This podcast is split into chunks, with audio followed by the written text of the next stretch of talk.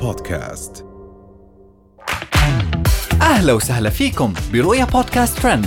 كل إشي بتحتاجوا تعرفوه عن آخر أخبار النجوم والمشاهير وأهم ترند صدر لهذا الأسبوع. صلاة التراويح لأول مرة في تايمز سكوير في رمضان. أميرة الناصر تبكي في ظهورها الأول بعد خروجها من السجن. رهف القحطاني تعلق على مشاهد تقليد ريم علي لها. هند القحطاني تثير غضب المتابعين بنقاش حول صيام ابنتها. وأخيرا القبض على سائق مركبه في السعودية تعمد الاصطدام بامرأة. دعا يوتيوبر شهير يقيم في الولايات المتحدة الأمريكية لإقامة صلاة التراويح جماعة في التايمز سكوير. وقال أن الهدف من هذه اللفتة هو تعريف غير المسلمين على مشاهد صلاة الجماعة عند المسلمين. وأقيمت صلاة التراويح الأولى في رمضان بالفعل في ساحة تايم سكوير الواقعة في نيويورك وسط مخاوف كبيرة من الآئمة المسلمين هناك كون الموقع حاشد وصاخب.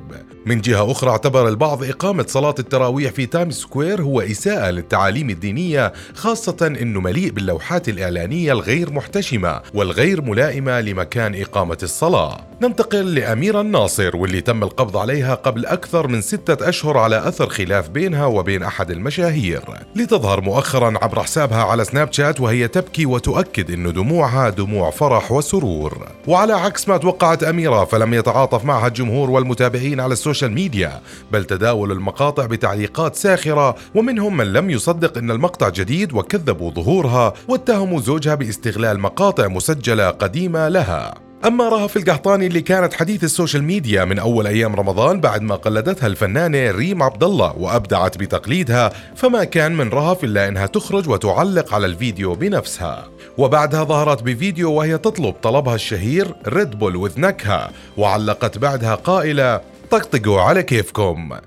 من جهة أخرى أثارت الناشطة هند القحطاني غضب المتابعين بعد نقاشها مع بنتها حول رمضان والصيام بعد ما سألت بنتها ما إذا كانت ناوية تصوم رمضان هالسنة وبنتها أجابت إنها إذا تذكرت راح تصوم الأمر اللي أثار موجة غضب من المتابعين هم وين عايشين؟ إحنا عايشين في أمريكا وكل عائلاتنا أطفال وكبار وشياب ينتظرون رمضان ويصومون وفرحانين بأجواء رمضان.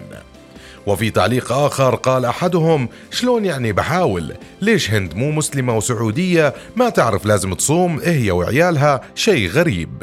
وأخيرا انتشر مقطع على ال social media لشخص في السعودية يصطدم بسيارته بفتاة برفقة طفلها عمدا، الأمر اللي أثار الرعب بقلوبهم، وكان قد انتشر لنفس الشخص ونفس السيارة اصطدامات أخرى عمدا لسيارات أخرى، الأمر اللي دعا الناشطين على ال social media الجهات المعنية للتحرك والقبض على الفاعل. وبالفعل أعلنت الداخلية السعودية عن القبض على المعتدي وأخذت بحقه الإجراءات اللازمة. وهاي كانت أهم أخبارنا لليوم. بنشوفكم الحلقة الجاي.